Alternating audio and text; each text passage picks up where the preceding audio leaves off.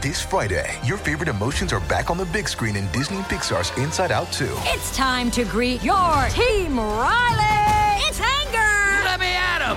Fear. Safety checklist is complete. Disgust. Ew, ew. Sadness is in the house. Oh no. Hello, I'm anxiety. I'm one of Riley's new emotions. Disney and Pixar's Inside Out 2. There's a part two. We're going. Rated PG. Parental guidance suggested. Only in theaters Friday. Get tickets now.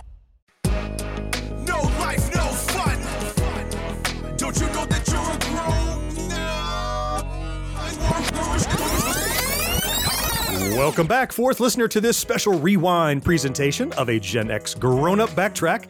I am John. Joining me here, of course, are my friends and co hosts George and Mo. Hey, guys. Hey, John, how's it going? Hey, John. Every once in a while, we do like to go back and listen to some of the backtracks in our back catalog because th- there is some gold in there. Believe it or not, there's some really fun stuff. I know recently we There's a lot talked about gold the in there. schoolhouse. There's a lot of gold. Thank you, Mo. This is one that is interesting. We, we talked way back in April 4th of 2019 about the movie going experience, going to the theaters, and what it was like. Boy, you know. that was that was prophetic. That didn't last long, did it? Oh man, like we can address that again, like going to the movies post pandemic, because we talked about how it's different, and now we can say how it's even differenter than it used to be. Differenter. Different. er, er. Where's the Where's the style guide? Differenter. Let me check the book. That's incorrect. Yeah. Yeah. But we talked like about you know the, the queuing in line and the you know back Mm-hmm. before the reserved seats and all that kind of stuff. And we are back in the theater now post pandemic, Yeah. but I'm saying, but it's just now. it's not even back to the way it was before the pandemic. Really. No. I was going to say you're not queuing in line any damn more. Yeah, that's, that's for sure. I go into nothing but empty theaters. It feels like. Yeah, oh, for sure. Yeah, even new releases, unless it's like the biggest brand new Marvel something. Yeah. I go in and like, like three of us in a row of 50 seats. It's crazy. We're going to end up doing this podcast. You talk about, you know, like we revisiting. We could just do all our podcasts for the next five years. Just do this little Just read- bumper. there's nothing new. and- yeah. And we- but there go. honestly, my wife and I went to the movie theater recently, and the thing she commented on, we went on a Saturday of a brand new release theater weekend for a big movie, Mm-hmm. and there were tons of empty spaces in the parking lot. Yeah. That never happened on a. Saturday, right? It's Yeah. one thing if you go on a Wednesday afternoon, but yeah, Right, now you're right. yeah.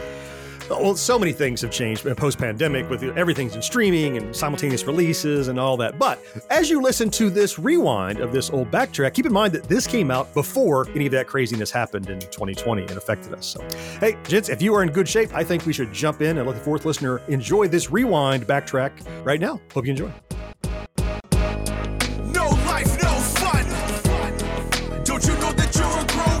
Gen X Grown Up is a YouTube channel, website, and audio podcast you're listening to right now. All made for and by people who love exploring media, games, tech, and toys of yesterday and today through the eyes of Gen Xers who refuse to grow up.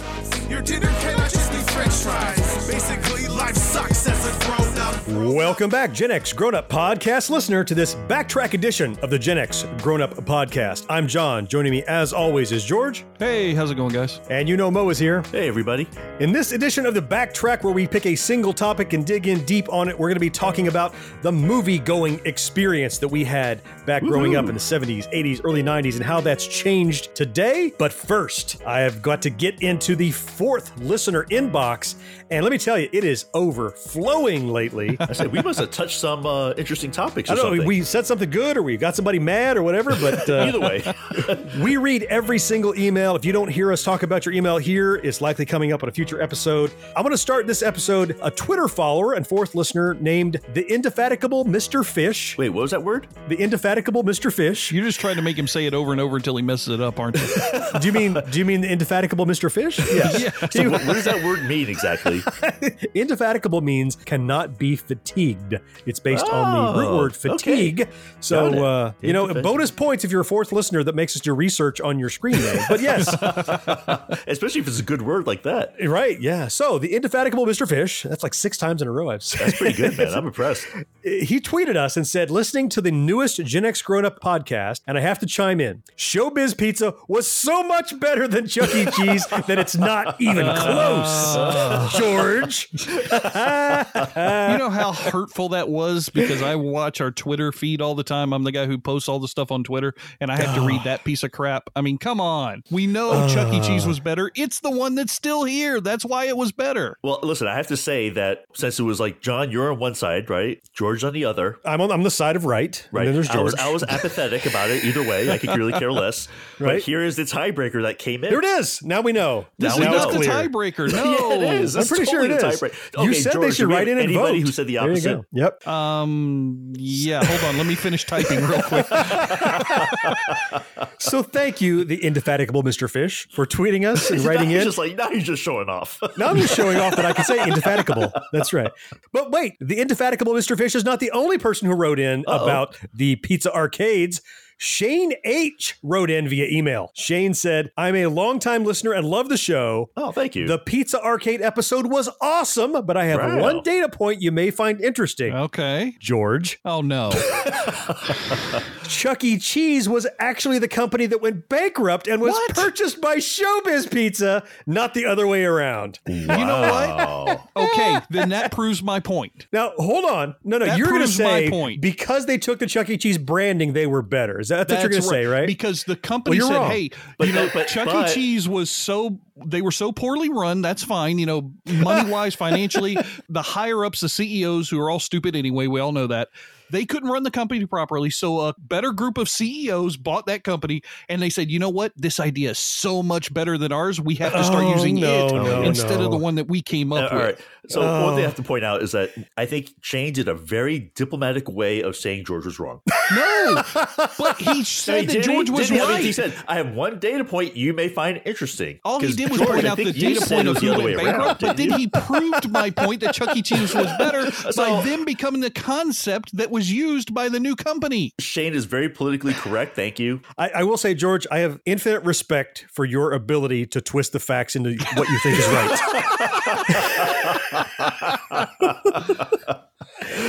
Shane included a whole uh, data set from the Chuck E. Cheese wiki article explaining what happened. And Yes, yes, it's in on the internet. It's got to be true. Yeah, so it's factual. yes, those Showbiz did acquire Chuck E. Cheese. George, you're accurate that they kept the branding of Chuck E. Cheese. Uh, they got rid of Showbiz. All I'm saying is, which one of the animatronic pieces had their skin peeled off and their eyes plucked out? Showbiz pizzas had their guys devoured in order to recreate themselves as Chuck E. Cheese characters. The That Rock of Fire my will never die. Boy, that sounds like a plot for a Jordan Peele horror movie. So Shane said, "Rock on! Thanks for the show," and we thank him for writing in. yeah, thanks, Shane. Just adding another data point to what we know: Showbiz Pizza was the superior Oh entity. my god! All right, let's drop it, guys. Let's move on. Let's move on. This is going to be like a topic for the next 20 backtrack podcasts. Uh, well, only until you're convinced that you're wrong, and then we'll. continue. or Okay, until you get take your forever. Atari VCS. that might not happen. I don't Yeah, know. that may never happen. Yeah. Fair enough. If you would like to write in and have us read your email here on the show, hit us up at podcast at genxgrownup.com. And now we're going to talk about the movie going experience growing up as Gen Xers right after this. Greetings from Evergreen Podcasts. We're rolling out a listener survey and we want to hear from you. The information in the survey will help us gather statistics and in turn make our shows more appealing to advertisers. I know most people don't like ads, but this is one of the only ways our shows make money and help keep their lights on. We promise it will only take a few minutes, but the impact on our podcasts will be tremendous. As a token of our appreciation, we'll randomly select one lucky participant each month to win an exclusive merchandise package from Evergreen Podcasts. Head to evergreenpodcast.com slash listener survey to help a show and possibly get some free stuff for doing so. We can't thank you enough for the support. Now back to the show. Let's all go to the lobby. Let's all go to the lobby. Let's all go to the lobby to get ourselves a treat. Delicious things to eat. The popcorn can't be beat. The sparkling drinks are just dandy. The chocolate bars and the candy. So let's all go to the lobby to get ourselves a treat.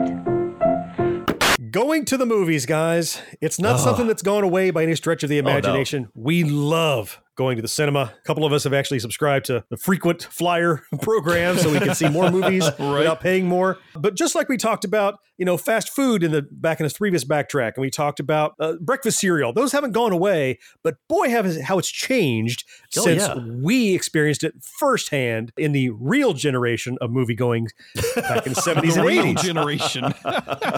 And so, not the least of which, to get us a starting point, an example of what we're talking about, how it's changed, finding what movie you want to see, how much that has Oh my changed. God. Mm, Right. No, it's so Today, different. what do you do? You go to Fandango, you go to movies.com or whatever you do, and or you're you like, watch yeah, the no problem. 27 million trailers on YouTube, or yeah. Oh yeah. Yeah. There's the time you click on the time and it goes directly to buying your ticket. Boom, you're in. Mm-hmm. Yep. Used to be first the newspaper I would look through, or later you could dial up the theater Oh, and they would I go remember showing at Right. seven and There was dialing a up the theater. theater. and that was by far the best. You get that pre-recorded thing. E.T. is playing at one One p.m. thirty, two And forty five. 2:45. and you had to listen Yeah, all the way had to listen through the whole Like, thing. But I don't want to see that show. and especially it's like it's already six o'clock and they're telling you the 1 p.m. times. You know, you're Right. like, that doesn't help me. Get to it. But that was you had to do it though. And can you imagine being that person who had to get up every morning and re-record that stuff? Because I'm I'm guessing that like they could keep those recordings going for a certain period of time because Monday through Thursday most movies were the same show times, but then Fridays and Saturdays and Sundays they did different added show times ones. based on popularity, new movies coming out. So you had to re-record that like at least four times a week. Oh yeah. Oh, that would be I'd hate doing that. That would be awful. I know. Eventually, it got into like menu driven on the phone. Like you push one for Right. this film, press two for Yeah, that's risky sophisticated. fitness. Well, that's press when three we got for, out of the rotary phone era into the digital phone era. yeah, and I right? could punch yeah. the button. Touch Yep. tone. Yeah. So, So that that was a pain. Maybe you knew when it was, and you so there was no buy- like buying your tickets online. That No. wasn't a No, thing. no, mm-mm. all at the box office. I'm amazed today when I walk up to the theater and like, what's that guy doing behind the glass? Oh, that's Yeah. right. Some people still buy a ticket here. yeah, like who are these people? You know, Why are they more often this? than not, at the theaters here in my town, there's nobody behind the glass anymore. They just Yeah. don't have anybody there half the time, and you Yeah, have to go over to what they now call a customer service counter if you needed to pick up your tickets for some reason, or maybe you had a pass that you know you got from a previous bad showing. The they don't have anybody sitting there waiting to sell you tickets that pop out of that little automatic dispenser like tickets at an arcade redemption machine. They don't have Well, yeah, that even anymore. having the physical tickets is you don't even have those anymore. Right? It's all Yeah. digital tickets. going to the movies was like going to uh, like riding Space Mountain at Disney, right? It was Yeah. a line. You got there. There was a long line of people. Yep. There was somebody waiting to. Well, they don't take your tickets at uh, Space Mountain, but they did when it was an e-ticket. By God, and you had to wait until your turn to say what show you wanted to see, where, pay them, then get a ticket and go in. And you weren't even sure you're going to get to see it if it was a popular Really- movie. Oh yeah, I remember like the big thing with me in high school, especially, was like going with a group of friends to see like a latest Star Wars movie or whatever came out, Mhm. and having to wait on literally hours long lines. hmm Yeah, because right. they didn't pre-sell tickets. So Yeah. in order for you to get on the line to buy the ticket for the showing you wanted, which could like you could show up at two to buy a four o'clock ticket. Yeah. Then you had to go wait online because if you didn't get in early, you got a lousy seat. you know? Yep. and so it was but the thing was i mean honestly thinking back on it those were some greatest times i had though. I mean those were fun because you're with a group of friends and you know you're goofing around and just Well, 'cause hanging out We were young and had nothing else to do, and so Yeah, really. why not go hang out in front of the movie theater in a line to see this awesome movie that may or may not be awesome by the time you got May there? may- but, exactly but it was part of the experience. there was a social aspect to it, right? I mean, you Right, were sitting there, 100%, you weren't just with your Yep. friends, but you were in the line with other people, and you would start to talk to the other people in the line near Yeah. you, and you would form these little cliques and bonds that were temporary. They only lasted until you got into the theater, and then went and found the best seats that you could. But yeah, I mean, that's a whole different thing. Now there's still a social media experience associated with the movies, but it's all online. You know, your people Yeah, so are so not the same. commenting on Yeah. forums definitely and not. things like that. It's a completely different thing. and another thing is like i remember when the midnight showing started i don't know if you guys Mm, remember yeah. that because that wasn't always the case right That's When right. Yeah, yeah, day yeah. Theaters closed up at like ten thirty. Yeah, and when they had midnight because i guess they weren't supposed to show the show until that day until the next day. they had to show it at midnight For, the movie came out on Friday, but at twelve oh one Friday, Thursday night, they Yep. could show it. Yep. they could show it uh, the first midnight showings I remember were things like Rocky Horror, which they oh, wouldn't Oh, right. show during normal theater Yeah. hours. They were like, "Oh no, this is too controversial. We right. Well, to those were midnight midnight." showings for two reasons. Yeah, the one Right. Mo said was like release times, Right. And then there was the midnight showings. They're like subversive films that we don't want to show when the kids are awake. Exactly. right. Yeah. Or do you have to clean up all the toast after the after the movie, Well, so you got to show it last. In the 70s, when I was a young person, those were the midnight showings I always wanted to go see, but never could because I was too young. Because you're a young punk and you can't go out Yeah. and oh. see those movies. Exactly. so were were we all. well, not Mo. Mo was in his 20s. Yeah. No, he was not in his twenties. why, why do I have to keep defending Mo? Mo, stand up yourself. You're not an old you know, man. it's been. I just like just go with it. He can't stand up. He's old. oh my god! What'd you say? Did you say? I, I missed that. What was that? what what say there? What did you say there, Sonny? Oh. All right. And the other thing, I guess, with going to those movies at that time was that I think you took more risks on the movies. Yeah, I mean, so in that same newspaper where you Yeah. check to see the, the show times, there might be a review. Right. A review, your local Right. review. Right. Or maybe if it's big enough, it was on Siskel and Ebert. Mm-hmm. East Sicily Ebert, right? Or some big, or New York Times, or Right. whatever. Right, Gene Shalit or somebody did it. Right. But I mean, there was no Rotten Tomatoes. There wasn't. And boy, can a, a reviewer can really either poison or misrepresent a film easily. You know, And think like especially then, Oh because there were so fewer reviewers out there. and that one person in your town influences everybody in that town. Once they read Yep. that review, they're not going to go look up 20 more. Right. And so I think that's a place where I've always taken reviews with a grain of salt. Oh, they didn't me know too. to do that as much when I was a kid. Today, you can really, you can see the aggregate. If you see somebody way outside of the norm, you're like, did you have a bone to pick with this film? You see like Right. 20 good reviews and somebody trashes it. You know, I, I still would go see it if I think it's interesting, but you could not get that kind of aggregated reviews back then. You're right, Mo. You just took a risk. Yeah. Do you remember the uh was it t- t- Today Show? I think it's still on, right? It's a morning news morning show, Yeah, whatever it is. That's the I ABC my- one, I think. Yeah. Yeah, my uh, mom and dad that was always like on the TV, you know, the mornings, and they always had they had a movie review segment once a week. Oh, well, yeah. that was Okay. Gene Shalit. I Gene, think it was, was, on that it was. Gene Shalit. Yeah. He talked about like the such such movie by Dustin Hoffman or whatever. Once a week. Once, a, Once a week, they pick one movie worthy Right. of being reviewed. right. And that was it. Well, and you had fewer movies coming out back then. I mean, now it feels like every week there's, you know, 10 to 15 movies being released in one form or another, either online or at the theater or wherever. Back then it was like two movies might come out the same weekend, maybe four at the most. And that was like a huge opening weekend during the summer. I think there were fewer choices, there were fewer reviews, everything. Yeah. And speaking of taking risks on whether the movie is good or not, I remember back to taking risks smuggling in snacks in the theaters back in the day. what do you mean remember? I'm still doing that now. Well, actually, I think it's easier today. Actually, Well, yeah, nobody cares anymore. Now, I don't remember having to do it as often back then. I don't know if they weren't as expensive or maybe I just never bought snacks in the theater or No, was it cheaper back then or I don't remember. It's always been expensive So financially, yes, they were cheaper. It was a smaller dollar amount relatively. then than it is now. But relative to what you were making, I think it was still considered to be fairly expensive food fare Yeah, for the day. Too expensive. Yeah. Yeah, and I I think back then I would, you know, I would definitely smuggle in something that I thought looked flat in my pocket. You know, like okay, Right. Twizzlers. I can make Twizzlers flat in my pocket. I can do that, but I would I never think- think of smuggling in Pringles or something. You know, You know, the yeah. one that never got smuggled in back then, but now does because of the type of containers that are available was water. We never thought about sneaking in a drink back then. That was the thing you had to buy at the theater. How are you going to get a drink into your jacket or your pants? But now with bottled water or little juice packs and stuff that came out later, Mhm. now it's easy to bring that stuff in. You couldn't do that back then. Yeah. Popcorn, You know, that's- you know, Yeah, I still remember when my uh you know my mom would take a bunch of us out to the movies, and invariably though she wouldn't. I mean, my mom was very frugal. Let's put it that way. And so it's like you know you're in the middle of theater, all of a sudden like my brother would elbow me and hand me a Ziploc bag filled with right? God knows what. You know? Take some and pass it down. You know, like a little It's like- convenience store going on over there. yeah, you know, my mom just ran and she she would like parcel it out during the movie, so you didn't eat it all at the beginning.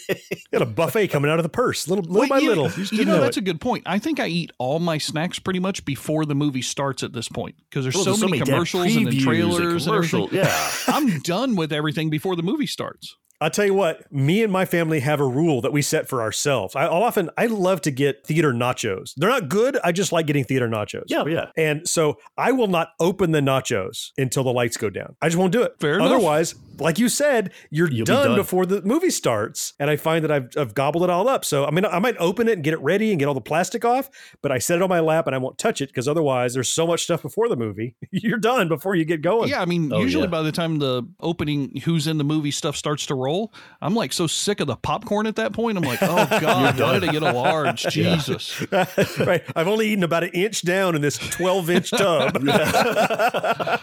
you know, one of the things that the physical theaters have also changed Oh, sure. They're much bigger. The multiplex thing was a huge Yeah. revolution. because we had single, you know, in New York, there were a lot of movie theaters, but each one had a screen. Mm-hmm. Just one. Yeah. So it showed a movie. Maybe there was a couple of ones that had like two screens, but those were unusual. most of the ones that I recall in Florida growing up were all almost exclusively attached to a mall, and they had like one or two screens, and that's it. Yeah. Yeah. the- like the, the big standalone multiplex twenty screen thing that was that was unheard of at the time for me. Yeah, for me as well. Here in Tallahassee, we had two malls at the time. There was a two screen theater in the Northwood Mall and a two screen theater in the Tallahassee Mall. And then the big theaters were these, I guess they were kind of standalone, but the most they had in them were five screens. There was the Parkway Five, the Miracle Big Five. time for them. And that Yeah. was big huge, time. right? So single screen theaters, it meant that you had less opportunity to go see your film because it wasn't your movie wasn't on in 13 theaters in the same place at 27 different times or whatever. Yeah, we basically kind of like you have to figure out where is it playing because it wasn't playing in every theater. Mm-hmm. Which theater did you want to go to because that depended on distance.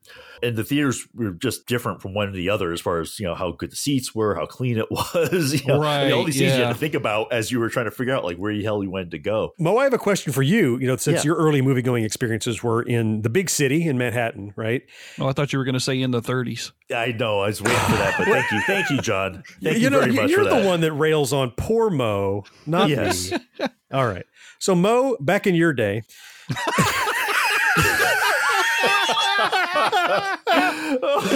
no, no, no. My question is: so you grew up in Manhattan, and we grew up in Yeah. kind of you know medium, small city, rural Florida.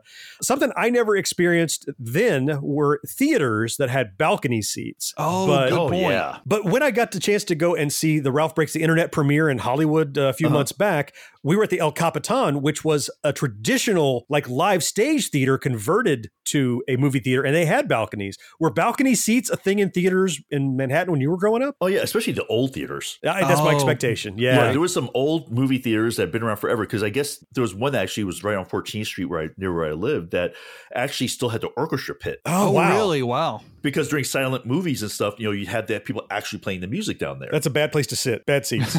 but yeah, they had the balcony seats, and after a while, they started closing them off because they think kids were throwing shit down. Well, or doing things they shouldn't be doing up in the balcony Yeah. where they couldn't be seen, right? Also, having the kind of two tiered seating where you had to go up to a second level, uh, it's like a different entrance. Okay. like Yeah. a different Yeah. entrance, that kind of stuff. So there were, though, I mean, they went away after a while, but earl I remember early on that you know when there were still a lot of the older theaters around, they they still all have balcony seats. I always thought they were cool, but for actually seeing the movie, they weren't that great because they're always off to the side. That's what I was going to say. So, what, it was, how Oh, was it seeing a movie from a balcony? Was that cool or No, not? is is more is probably better. I'm guessing at this one to see an opera like that. Right, yeah, I wouldn't yeah. know. Be honest, I've or, or, been one. ideally, not seeing an opera at all would be the best Yeah, way to see an ideal. opera. But, for a movie going, I mean, it was interesting doing it for the novelty. Well, and this probably predated like the stadium style seating where Oh, every yeah. layer was, you know, two or three feet higher than the previous when how big the guy in front of his hat or the woman's hair was really made a difference. So that probably was the benefit of a balcony. At least you got to be up above and there wasn't Yeah, anybody in front true. of you. The, I could tell you the trend that started though that really was awful was when they theaters started trying to become the multiplex thing, and so they would cram two or three films in this tiny building, and then we used to call them shoebox theaters, where the screen is probably smaller than John's TV right now. it was almost bizarre. Like they fit like thirty people, and you're like in this tiny little room. I'm like, okay, I feel like I'm watching this thing at home. Almost feels know? like an art exhibit more than a theater, right? Yeah, really. That was when they were trying to capitalize on make more money, and so they were trying to get more, you know, mo- more movies in there and that kind of stuff. well, But the exact opposite weird. of that, though, was drive-in theaters. Oh right? yeah, but those, I mean, New York there weren't a lot, but I remember my dad taking us out. Oh, to of a course. couple. Yeah, not in Manhattan. Not in Manhattan, but my dad. I mean, it was like in the thing where he'd drive up to like Yonkers or someplace. They still had a couple up there. I always fell asleep because they always they had to wait till dark, right, in order to start. And they usually use more than one movie they showed. Like Yeah, they were like, usually double, features. features, right? Yeah. right? Drive-ins were such a whole different experience because like so the group of you like often you'll pay for the car, the, Right. however many people you cram in the car, and audio was terrible because initially you would take they would give you like a little speaker that you would take off and you hang on the side of your car. The side of your glass, yeah. Yeah. it wasn't until later they started broadcasting it onto like an AM or FM band, so at least you could play it in your car stereo. But even Right. that was nowhere near the quality of being inside of a theater. No, not at all. But it was still a different experience because there was a little bit of freedom. You were in your own seat that you had purchased. It was a car that you had bought. So it was different than going to a theater seat that somebody had put in and was responsible for cleaning. This was your vehicle. You would go there with your friends. You would hang out. It was more of a party experience than it was a movie going experience. Because I can tell you, if you're in the back seat of any car, you're not getting a You good can't view see of the shit. movie. No, no.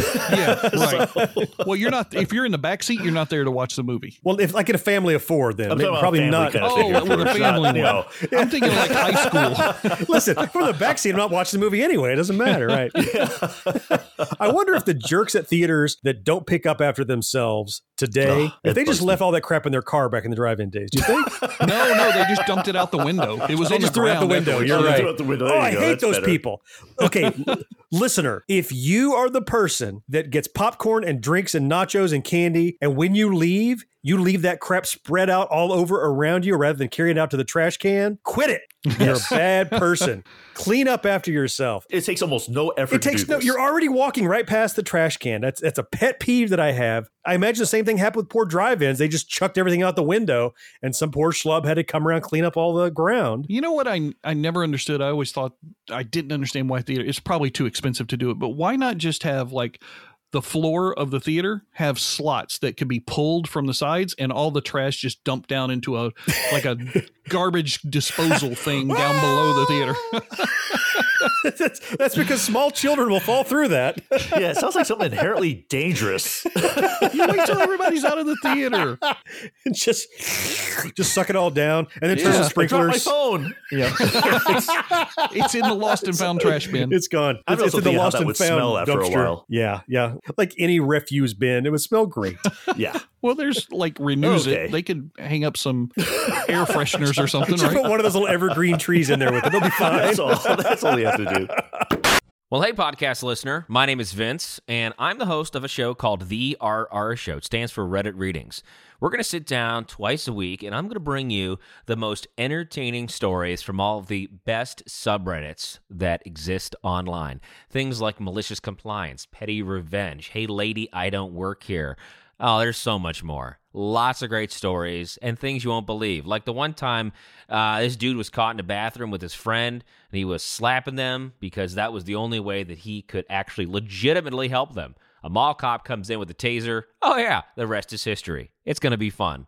There's, uh, I don't know, I got like 20 seconds left, so I don't got much more time to tell you another story. But just join me on The RR Show. It's from Evergreen Podcast, produced in partnership with Wessler Media. So, The RR Show, wherever you get podcasts, subscribe today. And uh, it's like an adult story time. Let's hang out together. The RR Show. Subscribe today, wherever you get your podcasts. The Remco Movie Land Drive-In Theater is straight ahead. Here it is now, Betty. Today's double feature. Have Gun Will Travel and Heckle and Jekyll. It looks terrific, Jimmy. Drive right in and park. Only $5.98 at your favorite toy store. Remember, every boy wants a Remco toy, and so do girls. Okay, so we've talked about how the theaters and the physical parts of going to the movies was different. What about the movies themselves, though? They were obviously quite a bit different from what they are now. I mean, there's new technology, new shooting techniques, all like that. What do you guys remember most about the movies themselves from when we were growing up? Well, the, the technology is a great place to start. I mean, just the Yeah. scope of movies. This was before like the summer blockbuster, which I think pretty much kicked off with like your Jaws era. Mm-hmm. You know, it was at 76, I think, Jaws. You know, before then, it was basically the same caliber as what today would be a made for TV movie. That's what passed for movies back then. It was mostly dramas and there wasn't such the spectacle. Mhm. Uh, but even the way, not even just how they made them and the caliber of the movie, uh, not that spectacle makes a movie great, as you can see from most Transformers films. Films, but Michael Bay. Uh, but even just how they showed the movies was pretty dramatic. I mean, because I remember as a kid, especially you know, in a theater, you know, the summer movie season lasted the entire summer. It wasn't okay. it- Good point. Movies played the entire summer. Like they didn't just play for three weeks and go away. Yeah, I mean, there's a movie that fits right into that thought process Home Alone. Home Alone stayed in the movie theaters for an entire year. Yeah. In the first run theaters, not the like Yeah. the dollar, you know, this movie's been out for a couple of weeks and we're moving it over to the dollar fifty theater. It stayed in prime time for an entire year. That will never happen again. Wow. So w- was it was that a good movie? I've never seen it. Home Alone, you've never seen it? No, I, I know it's the kid and he's Are stuck in the house. and, uh, serious? no, How I- many of these just- damn movies? How are you even leading a podcast talking about Just- movies and you haven't seen these movies? Well, there's like burglars and he does traps, right? Oh See, I my know, I know the movie. I know it. Oh my god, this, this Ah, I'm getting some puts his bad hand on the side of his face. here. Yeah, I of, know uh, it. Yeah, I know. Oh Jesus! I feel like this is Blade Runner all over again. But I mean, yes, how many, no, they it's did Blade run. Runner, it's Goonies. How many of these films have- did you see? Jaws? Have you ever heard of that? That's Of course, I've seen Jaws. Don't oh, be don't silly. say of course. You don't get to Yeah. say of Uh, course. we, can, we cannot take anything for granted anymore. yes, I've seen Jaws. Oh my god! I mean, the thing with movies back then, though, is that if you didn't see it in the theater, you didn't get to see it until like came on TV, That's and then a it was good point. crappy. Right on the cusp of like home video, and Right. frankly, not everything was going to home video once it started. Even No, I mean, unless it was a huge movie, they didn't put it on video when Yeah. they first started. so, let's take Jaws for example. There was the movies, Mm-hmm. and then later, after it was gone for a while, then there was HBO. Yeah. Yeah, And quite a bit later, right? Much later than that, there was the edited down, doesn't even count version, pan and scan crap that was on like ABC or. CBS or something. Sucked. And it's like that's not even Jaws anymore. Yeah. They criticized Lucas for how much he chopped up the films when he remastered them. But you take a film like a Jaws or an Exorcist or something like that, and look at the version they showed on TV. That's not that movie anymore. No. people have been Remember, chopping even them up for years. used to do the pan and scan because they had to fit your TV screen. oh yeah, If you were watching a film, one of the worst things to see before the film starts, this film is not It's in been its original modified. content. It's been modified right. to fit your TV. Bullshit. Right. Oh. If I was a director, that would just drive me crazy. I would Oh, and it always did. It, it angered. And I mean, there's one thing to edit it for content for TV, to take out the profanity or nudity or something, but it's something else entirely to just bastardize and, and chop off the sides of the film and not see the entire scope that what the cinematographer saw. But oh, yeah. Oh, that's a whole rant I could go on for a long Anyway, time. Yes, move on with yes. that. That gets me. That gets me angry. it does. Yeah, me too. George, this is going to probably date me here. Okay. But do you guys remember like movie marathons in theaters? Yes. Were those on stone tablets? What were those? No, So- I remember them, Mo. Thank Tell you, our listeners John. all about it. George was in diapers. That's why he doesn't remember. There was a theater that used to have like a Bruce Lee marathon. Yep. And they would Oh, show just one Bruce Lee movie after the other. So you pay once and you can literally be there all day That's right. watching Bruce Lee movies or watching monster movies. So you only had to pay one price, and then you would just get to keep Yep, staying in there the whole time. you just stay there for the whole nice. time. Or they would do it also like if there was a new film of that type coming out. Like I remember seeing uh, Return to Witch Mountain. And so they would play both Escape from Witch Mountain and Return to together. Right. Sure. You'd see an old movie and a new one together. You're like, hey, because you couldn't just go, let me refresh my memory and go rent this. There was no such thing. You yeah, had to that see it carried a little bit into the 90s. I mean, the last one that I can remember seeing that did that that I was interested in was The Matrix. First Matrix movie came out, then they shot the next two back to back a couple of years later. And when they wanted to play those two, they showed the first one and the other two all in one segment. So that was kind of Yep. cool. Mm-hmm. Uh, that brings up you're talking about going to see movies and getting to pay one fee and say that there's that little theater thing that's here in my hometown that's like it's a combination movie theater video rental store and that's what they do you pay five dollars and you get to go watch the two or three movies that are being shown in that evening and they all have a theme that they're together like john carpenter night kind of thing. Right. Yeah. Yep. That sounds pretty awesome. That even harkens back to when we were watching movies in the 70s and 80s that they would, the weird things they would mush together and say, a double feature, see this thing and this thing for the one price. They would advertise it as that. right And sometimes they made sense and sometimes it wasn't. You know, it was, yeah. see The Exorcist and the Apple Dumpling Gang, you know, just, just two weird things, whatever they may be, because that's what they currently had prints for. Yeah. yep that's kind of like what uh, tarantino did with grindhouse right Yes. Yeah. But those at least all went together in the same genre. that makes sense. well sort of he was I mean, not- replicating that. Yeah, he was replicating the experience, but you know, one's a zombie horror film apocalypse thing, and the other one was you know an exploitation film. So they were definitely different. You're right. I mean, I- I guess I, I meant now that I think about it, they felt similar in tone, but they were very Mhm. different genre films that he put in Grindhouse. Good point. Yep. Yeah. I'll give you that one. Something that I recall, I don't know if you guys will or not, but I have a very specific memory of this very, very early on. This is before, uh, maybe it was just periodically people did that, but rather than having specific movie times, I remember one theater when I was very young, they had these just a movie was just playing. It's just there wasn't what time does the movie start? No idea. What happened was if you wanted to go and see this film, you went to the theater, you paid for the ticket, and you walked in. Oh, yeah. And you're somewhere in the film. Oh yeah, you know I kind of remember that when I was very and when young. it ends, you, you, there's a little intermission and it starts again, and people would stay until the part they saw. Or if you want to see it again, you could stay and sit through a couple of viewings Yeah. and then you would leave. So basically, it wasn't the, it was before the spectacle. I mean, Shyamalan could not have done this, right? Because you could see modern films from beginning to end. Imagine seeing Memento that way. What I about mean- trying to oh see Oh my Pulp God. Fiction that way? Holy yes, hell! Pulp Fiction, jump around. Yeah, there was no structure. It would tell the story that was very linear from beginning to end, and that was fine. And so you have purchased 100% of a movie, and you sit down and watch 30%, and then you hang around and catch the other 70, and then you walk out. But that was not a way you could watch modern movies. No. Another thing is that I don't know if you guys have the same experience with this also, but in especially when you get to the later end of summer and you can want to go see a movie, I saw some really bad movies. well, sure. Just because you'd seen all the other movies. Because we've seen all the other ones. Yes, Or, yep, yep. Or the other ones were sold out, right? Yeah. And so you, That's you a, pick your, yeah, your- that would happen more often than not. You pick your B list. You would go to see one movie, the tickets would be out, and you're like, "Well, What else you want to see? is playing? I guess I'll watch Herbie Goes to Italy or whatever the Hey, that was hell it awesome. yeah, I had forgotten about that. Yes, so it- I remember when I was driving and I could take myself to the movies, right? And we went like every Friday and Saturday night. We'd go to the movies, and because the movie stayed in all summer, you'd go and you go, all right, so let's see what's happening. So I've seen this film and I've seen this film and I've seen this film, and I'm like, all right, does anybody want to see the Sisterhood of the Traveling Pants? I mean, this you know, we've seen literally everything else the that's only thing showing, left. or should we go and watch something else again, or do nothing? Yeah, I think I saw something like was it the final countdown? I see remember that because me and my Yeah. brother when, we just had to go see a movie, and then we're like, okay, aircraft carrier gets time travel back to World War II. Sure, yeah, Fine. What about repeat viewings being a status symbol? Oh, How many times you saw it? How many times you saw Star Wars? How many times you saw Jaws? I mean, that was a thing then. Now that's completely gone. Nobody goes, How many times have you seen it? I mean, if somebody comes up and say, I've watched that movie 37 times, then you're like, Oh, that's crazy. But now it's so easy to watch films and consume them through home media on these giant televisions and everything. Nobody thinks, you know, that that's that's not something you report anymore. Okay, really. how many times do you think I saw Star Wars in the theater? That's first summer In the theater. in the Hmm. theater. I'm going to say Mm. 10. I, Mm-hmm. I, I'm going to err on the side of caution and say you saw it once. I saw it 31 times. 31 Holy times. crap.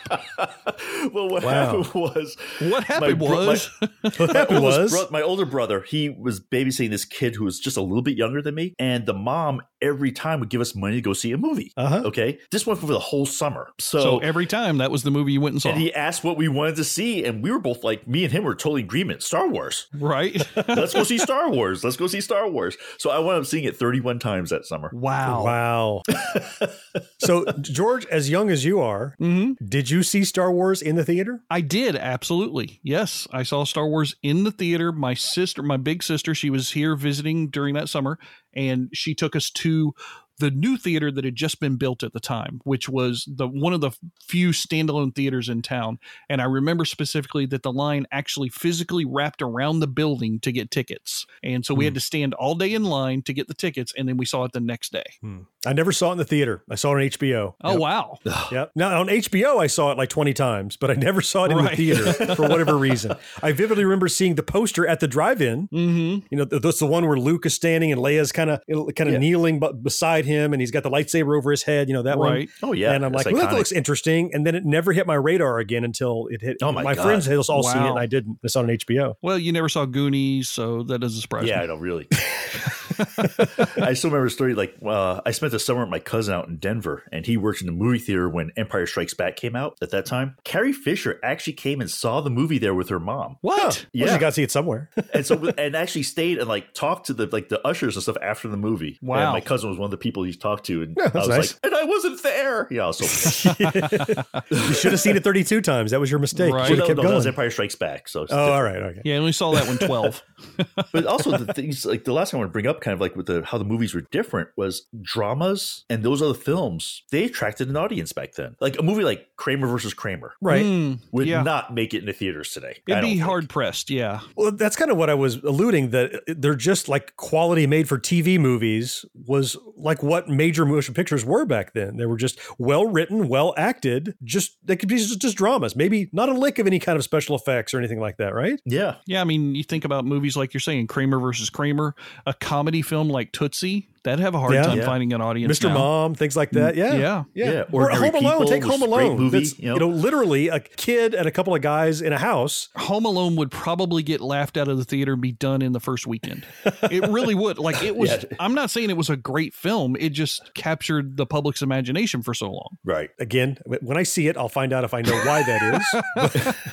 Well, also it was like uh, Ferris Bueller's Day Off. Amazing That's film. another one. If it came out today, I don't know how it would do. Oh, I don't know. Ferris Bueller's Fer- might Ferris hold its own. It That's might pretty hold up. solid. It might because it was Yeah. entertaining as hell. But It was, yeah, yeah, and, and that also kind of captured the zeitgeist of kind of teenage life in that era, and it. it I mean, it, there'd have to be some well, allowances for modern technology, but I think Yeah. the basic heart of that film could hold up. right? Because the mm-hmm. odometer is a computer now, and you just hack in and change Right. it. You don't have to. well, here's the thing though. It's like, see, the thing that gets me though is that some of these movies, you know, when the movie theater got that physical film, right, for those movies, Right, yep. it was in their best interest to play it as often as they freaking could. Sure. And so, a movie like that would, like I said, would stay in the theaters for a long period of time, so it could build a following, it could build something. Whereas now, if a movie, Much like how almost TV, shows today aren't given more than a season or something before that. Yeah, because there's always season of a something right behind it. It's crappy. Eh, Right. We get rid of it. Yep. And I think they're doing the same thing with a lot of these other smaller movies that come out. I think that's probably also too. Uh, George, didn't you say? I think at the top of the show that there were probably fewer films coming out then too, fewer production houses. Sure. Yeah. So what you got to print until you can get the next one, get as much money as you can out of it, and so they Right. have time to be seen before they were Well, shuffled there on were off. Fewer sources for financing, right? I mean, they didn't have nearly the amount of money. People, it wasn't like there were investment firms looking to put films out. It was, you know, Fox and Sony or Columbia. It was like maybe 10 different production houses, and that was it. Now you can kickstart your own movie. Yeah, That's right. yeah. true. And TV was not the thing to be contended with like it is today. There's plenty on TV that's damned amazing. You have to have something big enough and flashy enough to draw you out of your house and get you in the theater. Sure. Well, that and Oh, it was the exact opposite before. Before it was what TV show could hold its own against the Friday night movie onslaught because Right. that's where Nothing TV could. shows went to die. Nothing could. Right. But Right. now people want to stay home. It's actually funny because you remember how the days when TV actors and movie actors never crossed paths? Yeah. Yeah, where, where do we talk about that? In the Battle of the Network Stars, we were Yeah, we talking about, about you know, that. there are TV people and then there are film actors. Right, you real would never see them unless they really got on hard times and go, well, I guess I'll do TV now. You know? Yeah. Hi, this is comedian and writer, and let's be honest, I do a lot of things. This is Dino Tripodis, the host of Whiskey Business, the podcast not so much about whiskey as it is one with whiskey. Yes, we drink and talk about whiskey, but we do so much more with so many interesting people. For example, we talk to comedians like Greg Warren. You know, I don't want to brag, but let's just say I can walk into a Red Lobster and get whatever. You know, I think the pause right there is probably more important than the word. Amazing athletes like boxing champion Buster Douglas. When a fighter's down and he's looking for his mouthpiece instead of trying to get up. That's when I knew it was over. Yeah, right? And yes, Bigfoot chasers. Do you believe in Bigfoot? And if so, does he really eat beef jerky? the Bigfoot thing is people have seen these, and, and I've seen a lot of compelling evidence about it. It's Whiskey Business with Dino Tripodis. Join us for what we call a good conversation with a good pour. You really can't ask for much more than that, can you, people? Check us out at whiskeybusinesspod.com, a proud member of the Evergreen Podcast Network. As everyone knows, rainbows usually have a treasure at the end. Let's follow this one and see if we can find the pot of gold. Ah, there, and I suppose you've come to claim me treasure. Well, we'd like to see the gold first. Faith in there's better than gold in here, me lad. Candy, refreshing soft drinks, popcorn, Ice cream? Well, that's some treasure, but anyone can buy luscious treats like these at the snack bar. You don't tell me.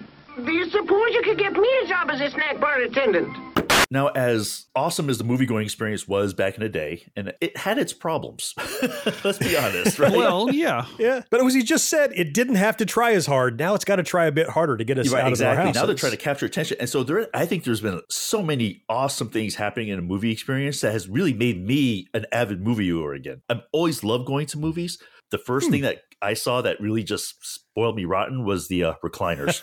really? See, to me, they're not comfortable. Really? Yeah, no, they're not. No, they. Oh, they're they hell of a lot don't. more comfortable than the for regular me, they don't lean back far enough. I guess it's my back or my injuries or whatever. they either don't lean back far enough, or they put me in a weird bending position that I'm not comfortable with. So I find myself fiddling with the controls throughout the film to adjust them to find a less painful way to sit, more than I did in the original seats. I actually enjoy going to a theater with the regular style theater seats from back in the day. Wow. now this He's- is the George man is who the makes one. fun of me for my age. Right. Here's the one. Oh, my, my can't find a back won't let me spot in this recline properly.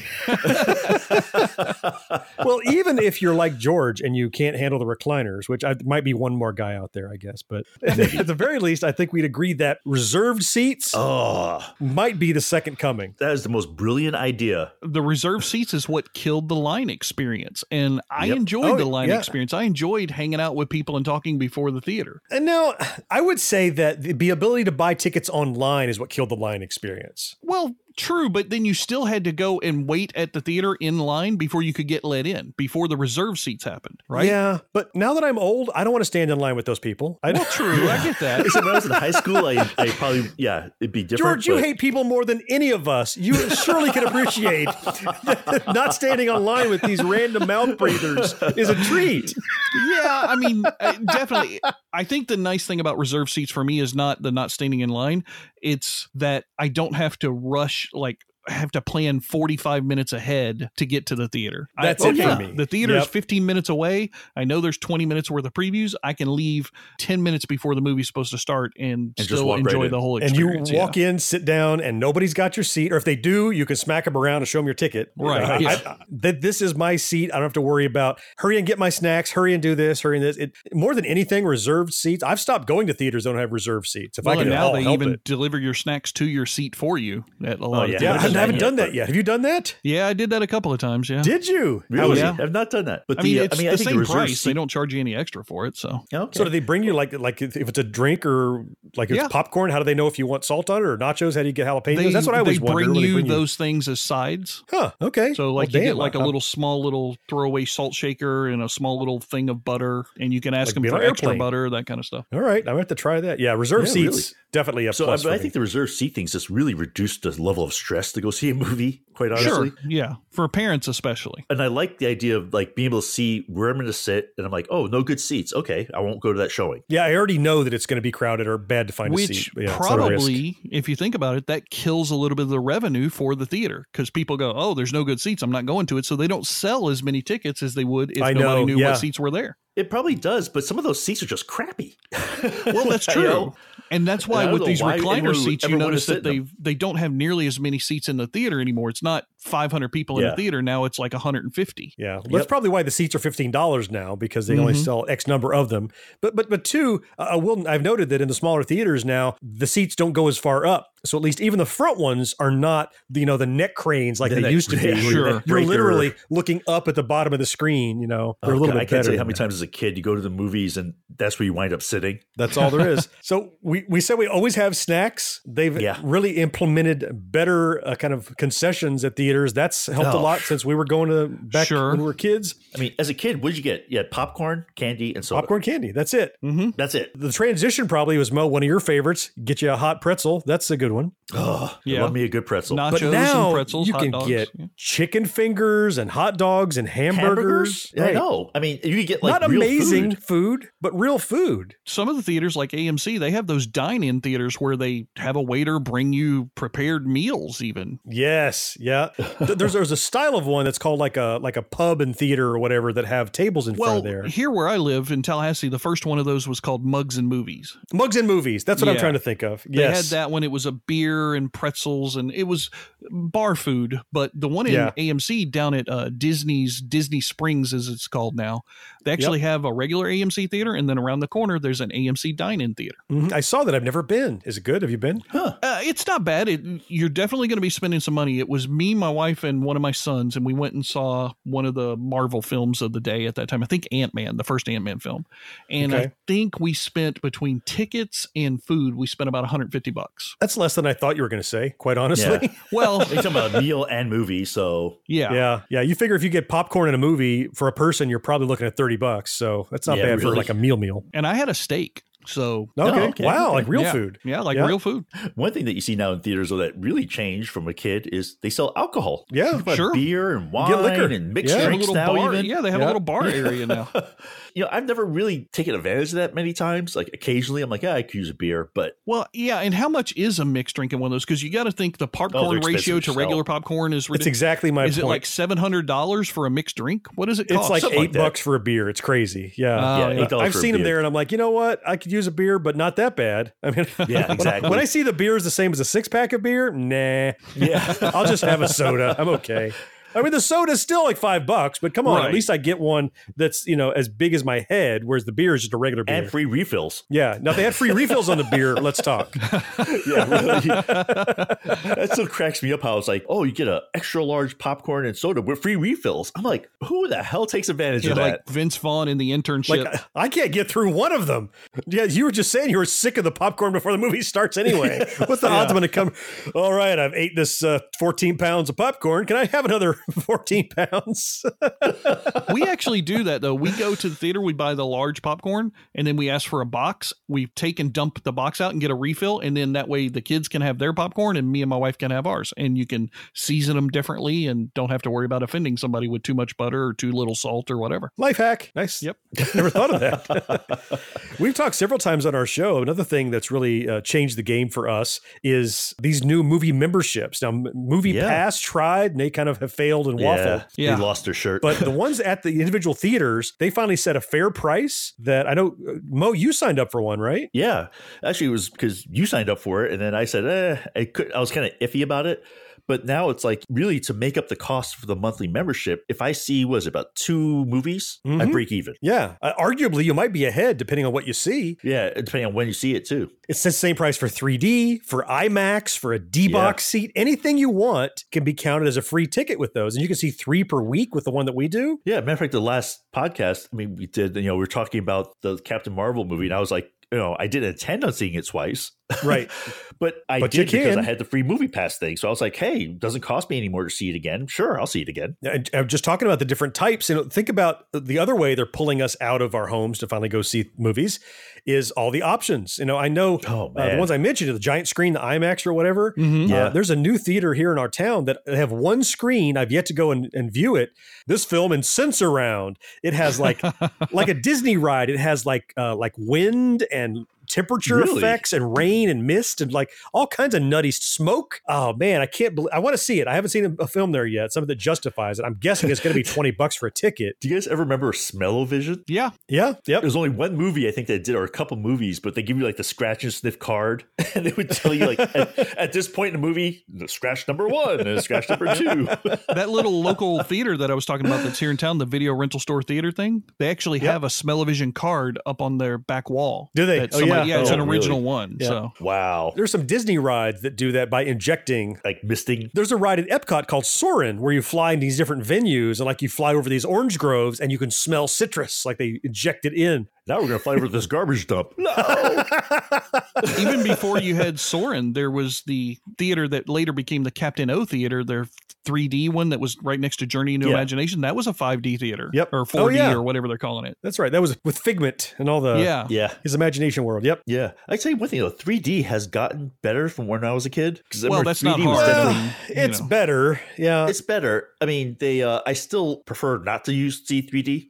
I just mean, don't I like do. how they I mean- played a 3D. That's my only thing. You don't need to throw a dagger straight at my face to let me know that it's 3D. Yeah, when I see a film not in 3D and, and I see somebody like sticking a pool cue in the camera lens, I'm like, oh, Right. that was for 3D. Yeah, that was Exactly. specifically it's like for the, them. uh, was it the first Avatar movie did that? It seemed like it was built for 3D. yeah. Like that Yeah. particular movie, which Well, it I was was shot like, for really? 3D. The films that are shot for 3D do better with it, but the ones Yeah. where that, like I saw Nightmare Before Christmas, that was never 3D, and they tried to do 3D separation on it. yeah. Eh, doesn't quite cut it.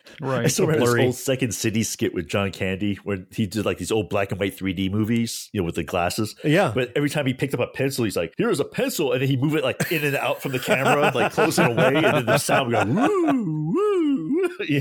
One more way that they're getting us into the theaters now, something it didn't have back when we were kids, is having a much broader selection of times you can go see movies. Oh, Sure. jeez, That's what we were talking about earlier. Yeah. Well, that's part of just having, if you have two screens, there are only a certain number of times a day you can show it. But now they'll stagger it. You know, so we just saw Captain Marvel. You, you mentioned to, you Yeah. alluded a moment ago, Mo. And you look at the, the show times, it's like 12, 1, 115, 2, 230. Yeah. Every 15 or 30 minutes, they're starting it up again because it's showing on five screens or something. Yeah, I remember um, younger, we were seeing like there was one theater in New York that had three theaters in it, like three movies, good, decent sized ones. There's one of the Yeah, few that actually yeah. did that. And I forget which movie it was. I think it was one of the Star Wars, but they were showing it in all three. Yeah, of You know? course. Yeah. yeah. And so, like you said, so you had like, oh my god, I could see it like every hour on the hour, you know, which of course you couldn't, but still though, it was it was one of those early experiences like that, which now that's just commonplace. I think we're spoiled now. I mean, uh, you you said Yeah. Mo that there was a period of time for me at least, and you kind of mentioned that maybe in the mid to late '90s when I wasn't going to movies as much as I did as a kid, or even that I do now. And I think a lot of that is because they have worked really hard to give me a reason to take away the friction, make it easy to know I'm going to see a movie when I want to see it in Yeah. a decent seat with a good experience, with a good snack if I want, and I don't have to you know stress about you know do I get there in time and and what's the I don't have to stand in line with all the George's friends that he wants to stand in line with. yeah, I definitely think the the movie experience has become more sophisticated and I think is better. Yeah, I'm, I'm fine with walking in, showing my app, walking into my seat. It's Just certainly not the way it was as a kid, but in this case, I think they made a dramatic improvement on pretty much every front. Yeah, absolutely. This little boy, this little girl, their mother and father too. They all have an urge, and oh, what an urge for something to munch and chew. Choo choo. Now these are just swell, and this rings the bell. The popcorn is crispy and hot. Then others again have a terrible yen for a drink, then hits the spot. Go go. We've covered a lot of ground here talking about the movie experience that we had growing up, anywhere from the theaters themselves to the movies to how they projected them to what our lives were like and how they're different now. But I want to go around real quick and just touch on since we are all big movie fans and uh, movie goers, do you have a specific favorite memory or most impactful memory growing up as a kid from seeing movies back then? Uh, and what is it? Mo, let's start with you. So I'm not going to say this is my favorite, but definitely something that's memorable. Stuck in your is- brain? Yeah, go ahead. Stuck in my brain is you remember Dick Tracy, the movie? Of course, Madonna? yeah. Yeah, Warren Yep. Beatty, Madonna. So my well, my wife at the time, she really wanted to see it, and so we were like, okay. And they had a midnight showing. It was like the midnight Thursday night Mm-hmm. showing. And when you bought, you had to buy your tickets ahead of time because your ticket was a T-shirt. Oh, re- really? So it was a T-shirt that had the all the Dick Tracy stuff on it, and the back it says "I saw it first. That's Wow. pretty And you had to- cool. and you had to wear the T-shirt to get in. So you had this whole line of people because you had to get there early to get a good seat. Right. But everyone in the whole line is wearing the same shirt to get in to see this. That, And I thought that I was had such no a, idea. That sounds cool. I said that was just a cool marketing idea that I just thought was a great a great thing to do. I agree. I wish they'd do that today. yeah, really. How about you, John? Uh, you know, I, I don't have anything that is cool as that T-shirt, but I have three little kind of slightly memorable ones. The first is and I saw a lot of movies in the theater with my parents or whatever. The one I most remember was when I first saw Ghostbusters because I was visiting uh, some distant relatives in Wisconsin and they had one of those single screen theaters and you could walk in and sit down and see it as many times as you wanted. It was one of those kind of things where it's in a loop. And we went on several days and sat for about nine hours seeing Ghostbusters over and over and over. And uh, that just cemented my love for that film. Not that it wasn't great on its own, but boy, just I was overloaded with it and loved it. God, I still remember when Ghostbusters before it came out that summer, the marketing campaign from it it in New It was York almost anyway. This is just a logo. Nobody knew what it was. Just a logo on the side Yeah. of a bus. Yeah, just yeah. a logo on a billboard. No, So you can nothing imagine else. my title, surprise. nothing. Yeah. The other two, really quick, is I remember seeing the horrible hockey movie called Slapshot. Oh, that's from Paul Newman. And I saw it with my parents, and there's way too much nudity in that to see with your parents, and I was super embarrassed. so I can't even look at the cover art for that movie anymore. and, and there's not that much by in retrospect, but then there was, you know, I'm like, ah. Yeah. And the third one I remember is going to see Spies Like Us. And that's the one film that I fell asleep in and slept the whole way through. Wow. it wasn't a great movie. The, the reason I remember it so fondly is because it's like this touchstone uh, film that people who went with me would constantly make fun of me about and go, "It's better than Spies Like Us. It's better than Spies Like." So, so I never lived it down, but I remember that as uh, sleeping through that movie. So I don't remember the film, but I remember that experience. George, how about you? What's your favorite movie going experience? Well, I mean, I've got a billion of them. So if I went through each one of them, I don't know that I Yeah, could pick a favorite. ton. But the one that's Yeah, the most yeah, memorable same. for me is when I was 13 years old. I just turned 13 the weekend that the very first PG 13 movie came out, which was Red Dawn. And we were on a family trip in Jacksonville. My family had this tradition that anytime we went on a trip to like Jacksonville, Panama City, Orlando, wherever, my parents would always bring along a childhood friend with me. So a kid that I was friends with that was the next door neighbor, or maybe a kid that I knew from school or something along those lines. The friend that we took with us that day, he and I were in the hotel by ourselves and we walked from the hotel about maybe half a mile to a mile down to the theater that was near the hotel. They were showing Red Dawn and I just turned 13 so we went to go see it. Wolverines. And I loved watching that movie because A, we did it on our own. No parents drove us to the theater. Mm-hmm. Nobody took us. There wasn't like a chaperone or anything like that. We were 13 years Taste old. of independence. Yeah. Yeah. we were experiencing the, ex, you know, just walking from the hotel to the movie theater felt like an adventure itself. The movie was good. It wasn't great. I'm not going to say it was the greatest 80s film of all time, but it was a lot of fun. It was a typical 80s film, you know, action and explosions and Yeah, Patrick Swayze was in that one, wasn't he? yeah, Patrick Swayze, you know, C. Thomas Howell, you know, Yeah. Charlie Sheen. Uh, you had all these different Brat Pack actors crammed into this thing, but just the experience of going to the theater, being independent, doing it on our own, paying for our own tickets, making sure we got the right change, making sure we got our snacks, and getting uh, that was my favorite experience. Very It's kind of like learning to drive or, uh, or Yeah. Yeah. going It out was- on your own or something. Yeah. Yeah. that's awesome. This is the most important scene and your cell phone rings? Huh, this is why we don't make movies.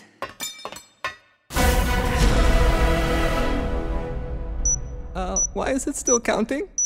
If there was anything in this show you'd like to learn more about, the show notes which accompany each episode are full of links to click and explore. Catch up on past episodes and get pinged every time a new one's released by subscribing wherever you listen to podcasts. And you know, iTunes reviews help more than you know, so if you haven't yet, please rate and review us in the iTunes app. And if you have a friend who isn't yet listening, why not? Tell them about us, they'll thank you later. You're our fourth listener, and we'd love to read your emails right here on the show, so hit us up at podcast at genxgrownup.com. And finally, Gen X Grown Up is more than just this podcast. Our YouTube channel has hundreds of videos ready for you to enjoy, plus you can find our entire body of work on genxgrownup.com.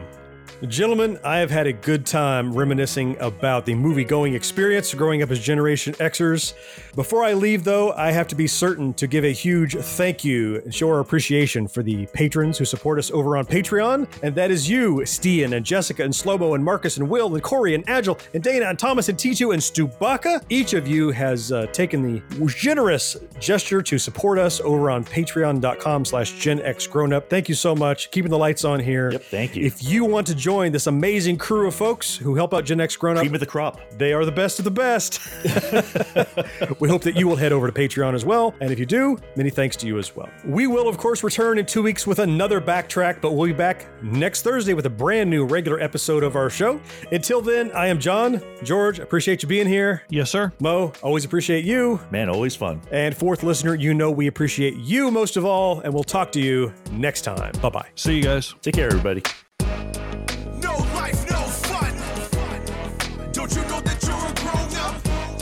Up? Gen X Grown Up is a member of the Evergreen Podcast family. Learn more at evergreenpodcasts.com. Unacceptable for grown ups. Your dinner cannot just be french fries. But when I get to, when I did get to uh, the opportunity to go see the uh, Ralph Breaks the Internet uh, premiere over in um in uh, Los Angeles? fucking- yeah, no, it was in, in Hollywood. Sorry. In, Okay. Yeah. In, uh, but back when I where where all movies are made, that's the one yeah, you couldn't right, right. remember. I couldn't think of the name of it. The, the play, the movie place. The okay, movie place. that.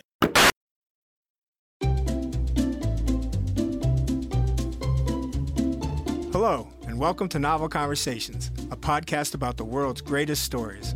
I'm your host, Frank Lavallo, and for each episode of Novel Conversations, I talk to two readers about one book. And together, we summarize the story for you.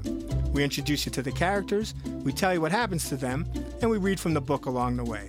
So if you love hearing a good story, you're in the right place. Our ninth season is coming this fall. Tune in to hear from some of the all time great authors Charles Dickens, Jules Verne, F. Scott Fitzgerald, and more.